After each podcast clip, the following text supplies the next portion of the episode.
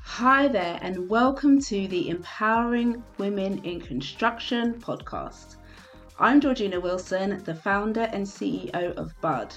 And according to GMB, one of the UK's largest trade unions, just one in eight construction workers are women. At that current rate, it would take almost 200 years to achieve gender equality. So, we want to showcase some amazing stories from across the country and learn about what we can do to empower women and make the industry more inclusive. So, sit back, relax, and enjoy this week's episode of the Empowering Women in Construction podcast. Welcome to this podcast in empowering women in construction. I'm not going to go into too much detail about myself because this is all about you, Charly. So, would you like to introduce yourself and tell us a bit about why you started the Girls Network and your journey so far? Absolutely. And thank you so much for having me. It's lovely to be here. So, I'm Charly. I'm CEO and co founder of the Girls Network and we are a mentoring charity for 14 to 19 year old girls from the least advantaged communities around the country. So we uh, match them one to one with professional women, and they act as a mentor and a role model for that girl over the course of a year, with the aim of helping to build up confidence, to develop skills, open up opportunities and networks that perhaps the girls would otherwise not have access to. And all of that is really with the ambition of helping them to be ambitious for their futures and then for us to help realize those ambitions. Because it's one thing saying you can do this, but it's another thing actually supporting someone to be able to realize those. So I founded the charity back in 2013 with my co-founder Becca, and we were both teachers. Uh, we taught through Teach First. So um, for those of you that don't know, Teach First is a program that places people in more disadvantaged schools around the country. Um, and the aim is to try and close the educational attainment gap. So we knew that we would be going into environments where the young people we were teaching may well face additional challenges. There would be young people that perhaps hadn't had breakfast before they came to school, maybe didn't have the right equipment, or maybe caring for younger siblings and having to get them to primary school before they got themselves to, to secondary school where we were teaching. So we sort of anticipated that that was going to be the case. And actually, the reality was we saw that very much in our classrooms. But fairly early on, we both also recognized um, what we've come to call the double disadvantage that the girls in our classroom faced. Um, that of the expectations that they and other people have about who they are, who they should be. So, how should they look, how they should behave. You've got to be pretty and neat and tidy and compliant and not make too much noise. Um, the kinds of things that they should be aspiring to do. You know, there's more creative, caring roles, and and that was enforced by society, by their peers, by themselves. That that belief they held because that's what they've been told. And then coupled with that, they were coming from communities that were generally very supportive, but didn't always have people in them that had the knowledge about for example, how to navigate the university system, or weren't necessarily doing the kinds of jobs that the girls might aspire to do. So we know that in lower income communities and amongst women particularly, generally their lower status, lower paid job they're um, undertaking. We talk about the five C's, um, so cleaning, uh, catering, clerking, caring, and cashiering, which I often feel someone's really worked hard at to make into C's. But the point being, these are really, really important and valuable jobs but it's limited and they typically are lower status, lower paid. And so if these girls, all they can see to themselves is that, then they're really limiting themselves from other opportunities that they might be passionate about and might want to do, but they can see no one like them doing it. And therefore, the, the result in the classroom was they didn't believe they could do it or they should do it. So even where they held, held those ambitions, I remember speaking to a couple of 15 year olds, and one wanted to be an architect and one wanted to be a criminal psychologist. And they really found those areas fascinating. They really genuinely wanted to do it, but they hadn't even allowed themselves to think about how they might make that a reality because they just saw so many real and perceived obstacles that actually the attitude was, oh, I miss, I won't really do that. I'll do my GCSEs, I'll get a part time job, I'll start a family. And it was not something they were saying because they wanted to do it. It was this kind of, well, that's what I have to do because who I am and where I'm from. And so it was really this sense of injustice we felt, this sense of that's not fair. Like we've got to know you, you are fantastic young women and you have this potential and this dream, and yet you don't believe you get to do it, and that's not okay. Um, so initially, we invited women we knew from previous jobs uh, from university, and just for the girls to meet women that they could relate to that were doing lots of different things, broadening their ideas about what was possible. Um, and we had a speed networking for a couple of hours, and it was just amazing because the girls were having conversations with women that they could relate to, and it just started to change the way they thought. There was this link between where they were and where these women were. And it gave them a sense of possibility. Oh, maybe I could do this. And it was a simple thing, but we just thought actually, if you can do that much in just a couple of hours, what more could you do if you channeled all of the energy and enthusiasm and experience from the women that came along to girls like these who would benefit most from it? Um, and so that's really, I suppose, where the seed of the idea came from. Um, I'd come from a, I was at, an all girls school. Um, and so, you know, I'd had various opportunities. My mum's a teacher, my dad's a minister. They had some connections. I'd had some inspiration about things I could do. But even for me, I studied sciences at sixth form, and I thought if I don't want to be a doctor, there's no path for me. And I actually think about that now and think I probably would have loved to be an engineer. Did anyone suggest to me that as a girl I could be an engineer? No. Um, so I think you know I recognized that for myself, and then seeing it exacerbated in the girls we were working with, it just became so evident this was something that we needed to do something about.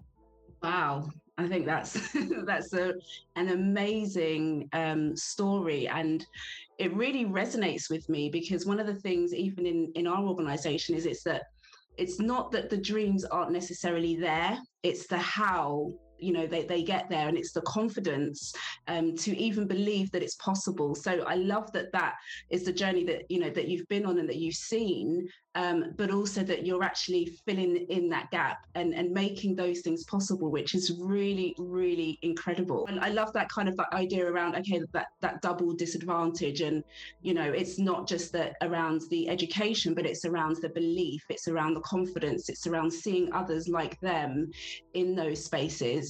Um, and, and how do we move from those five C's into things like construction? And it'd be great to to learn a little bit more Charly about you know what your thoughts are around you know this podcast around empowering women in construction and what you think some of those disadvantages are um, around women even believing or accessing and, and what are the you know what's the girls network doing Yes, um, lots of questions in there, um, but but great ones. I think to your point around sort of aspirations and it it not just it not being about the fact they aren't they aren't actually there. I think that's a really important one.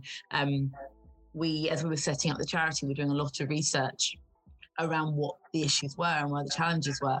Um, we worked with um, Professor Becky Francis, who was one of our first trustees and is an expert in this area. And she would tell us, you know tell us time and time again there is so much research around this, and girls do have aspirations, and it's not fair to say that they don't. It's not about that. It's about not believing they can do it. And I think some of the challenges, uh, you know, as we've spoken about role models, um, networks, connections, as well as the confidence you can do it.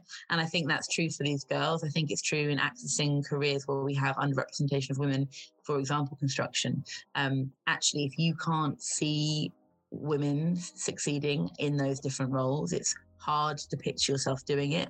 It's also hard to get sort of advice and support sometimes. And that's not to say that if you're not a woman, you can't be supportive, but you don't necessarily have the same shared lived experience. And I think that can be a barrier, even if not an explicit or conscious one.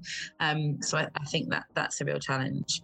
Um, for us, you know, doing some some research into what made the difference, the key things that impacted the girls' expectations about what it was that they could go on to do were one-on-one conversations with professionals, mentoring relationships and experiences within the workplace.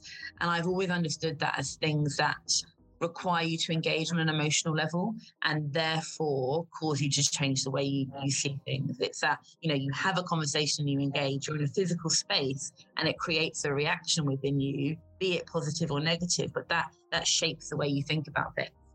And then as, as you said, you know, the challenge there was also, well, you decide you want to do something, great. How do you get into it? Where are the networks? Where are the communities? Where are the people that can even simply tell you what it's like and help you understand it more, but then be there as you go on that journey to, to access it, to, to apply for things. and point out, highlight where those opportunities are um, and what you might want to be looking at. It can be a really big and daunting world, I think, if you don't know where to start.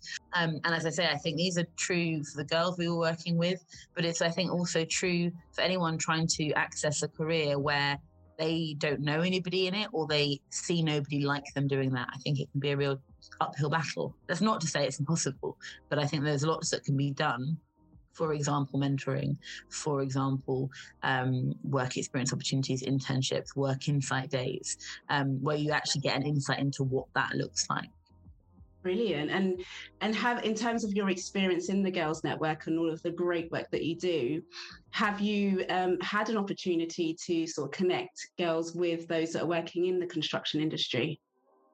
Yeah, absolutely. So we have amazing partners um, working in construction industry. Um, that will mentor the girls we're, we're working with. So spend time talking to them about their work and their life and the job they do, but also talking to the girls about their experience and their the, the things that they want to do, the challenges they're facing. Um, but then also open up opportunities, work experience, workshops for the girls to really get a tangible feel as to um, what that looks like. Um, and it might be the girls go in and decide, okay, this isn't for me. But for many of them, they'll go in and go, I hadn't even considered that a job in construction could be for me. I didn't understand what it meant. I didn't understand the fact that you might be on a site, but you also might be working in an office um, doing HR or planning partnerships or, or doing something strategic. There is so much to it. Um, so I think that's a really powerful way that um, partnering with organizations can help to open up that sort of broad world to the girls we're working with. Fantastic. And and are there any sort of like real life case studies that um, you know particular organisations um, that you've worked with um, have really impacted on on any of the girls that have been connected to them? Um, yeah. So I think um, you know you know we have a, a great partnership with Sigma. Um, and that's that's been fantastic, um, and we've seen some some great relationships developing there. Um, we also have um, relationships with, um, I can think of a, a great um, chemical engineering company up in the northwest um, we've been working with. And um, one of our girls went in for a week of work experience. Um, was so inspired. She went off and then um, studied engineering, and then came back and has been given a job with them. Um, and that is such a success story to see that that loop through. Um, and, you know, we're really hopeful that we can do more of that.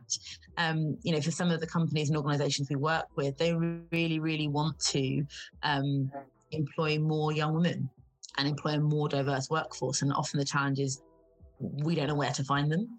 Um, and we don't necessarily know how to support them. So for us to be able to be the broker and say, well, actually, here are thousands of incredible young women, and some of them might want to work for you. So this is a way of making that connection and and on both sides, you sussing out and seeing what might work. So yeah, that for me is a really exciting opportunity. If you could give like a, a tip to um, like a, an organization that is really focused on you know construction in the construction industry around how to make their um, their roles a bit more accessible for young women that are coming up, what what would you say? And I'm sorry, this is just an, a question I've just thought of. So yeah, go for it. No, it's absolutely fine. And I think there are probably lots of things that could be done and probably lots of things that ought to be done.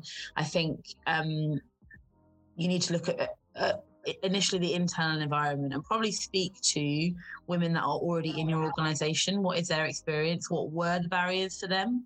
Um, and sort of understand that a bit more from an internal point of view. Um, because once you have those young women in the organization, you want to keep them there and you want it to be a positive experience. So I think actually understanding what that's like before you even get them in is probably helpful.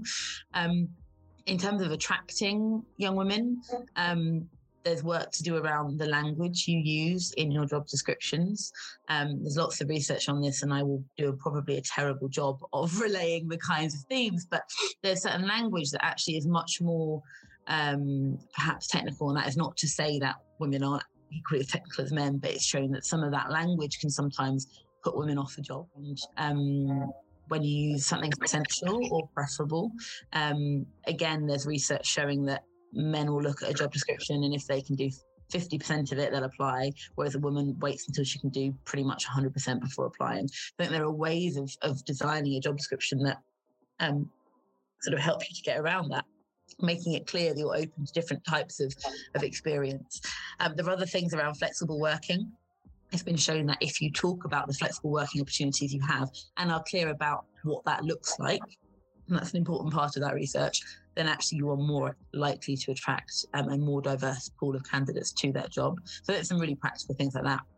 Um, but then I think it is also about outreach. How do you showcase the incredible opportunities that you have in your organization? And how do you showcase a diverse range of role models at different levels working within your organization?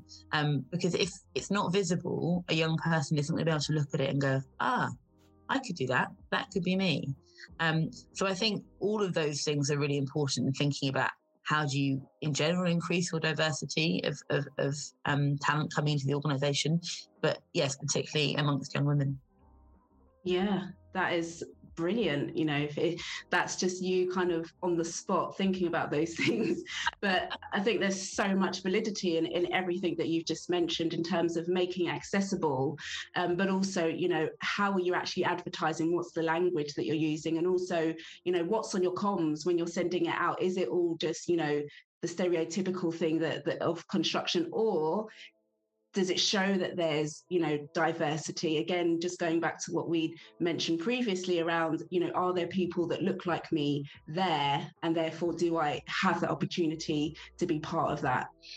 Absolutely. so so like what images are you putting on it? Like what does your and, and what does your website look like? Because probably the minute someone sees it they're going to go onto your website. And if your website is full of white men and your staff you know that's going to send an immediate message whatever the text says yeah, a hundred percent agree. So yeah, really, really good tips. And let's look on kind of the other side. What would you um, say to aspiring young women that are that have maybe thought about getting into the construction industry and have some of those barriers that we'd mentioned previously? What what sort of tips would you give them? Another good question. Um, I think I would reach out to some organizations. I do a bit of research and see see who's out there um, and find those, you know, read the websites, find organizations that are talking about diversity, inclusion, um, and get in touch. Um, I would hope that you'd get a, a positive reception. Um, I think it can be a scary thing reaching out. Um, obviously, if you're fortunate enough to have a mentor or somebody trusted, they can support you with that. But I think even if you don't, taking that step to say, do you know what? There's an email address here. I'm just going to send an email and say, I think I might be interested in construction. Could you tell me more about it? Or do you offer work experience? Or is there somebody that I can speak to on the phone? The worst thing they're going to do is either say no or ignore you, and then you've lost nothing.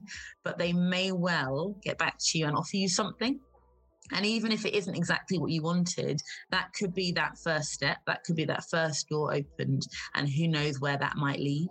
Um, so I think just putting yourself out there and finding out, and you're not committing to anything. You could do that, have a conversation, go, ah, no, it's not for me. Fine, you've learned something about yourself, and you've also developed a skill in reaching out. But I think, yeah, get in touch, speak to people, find people that can tell you more about it, um, and help you on, on that way, on that journey. Absolutely love it. Yeah, one of my mottos is if you don't ask, you don't get. And the worst that can happen is that you're in exactly the same place. But if you get a yes, how incredible could that be? So that's fantastic. Really, really good advice for some of our young women. Um, and finally, where do you see the Girls Network in, let's be really ambitious and say in 10 years? 10 years' time, goodness. Um, I mean, I think as every charity leader would say, not needing to exist would be great. But um, I think, you know, the reality of the world is these are complex problems and it's unlikely that we will work ourselves out of existence in that time frame. Um, on, on a more serious note, I think for me, some of it's about growth of reach. So we work with at the moment about 1,400 girls a year, which is a big number of girls, and I know we're having amazing impact. But there are currently around 163,000 14 to 19 year old girls in England eligible for free school meals. Um, which, if we take that as our broad demographic, that's a lot of young women that will disproportionately benefit from this kind of mentoring and support.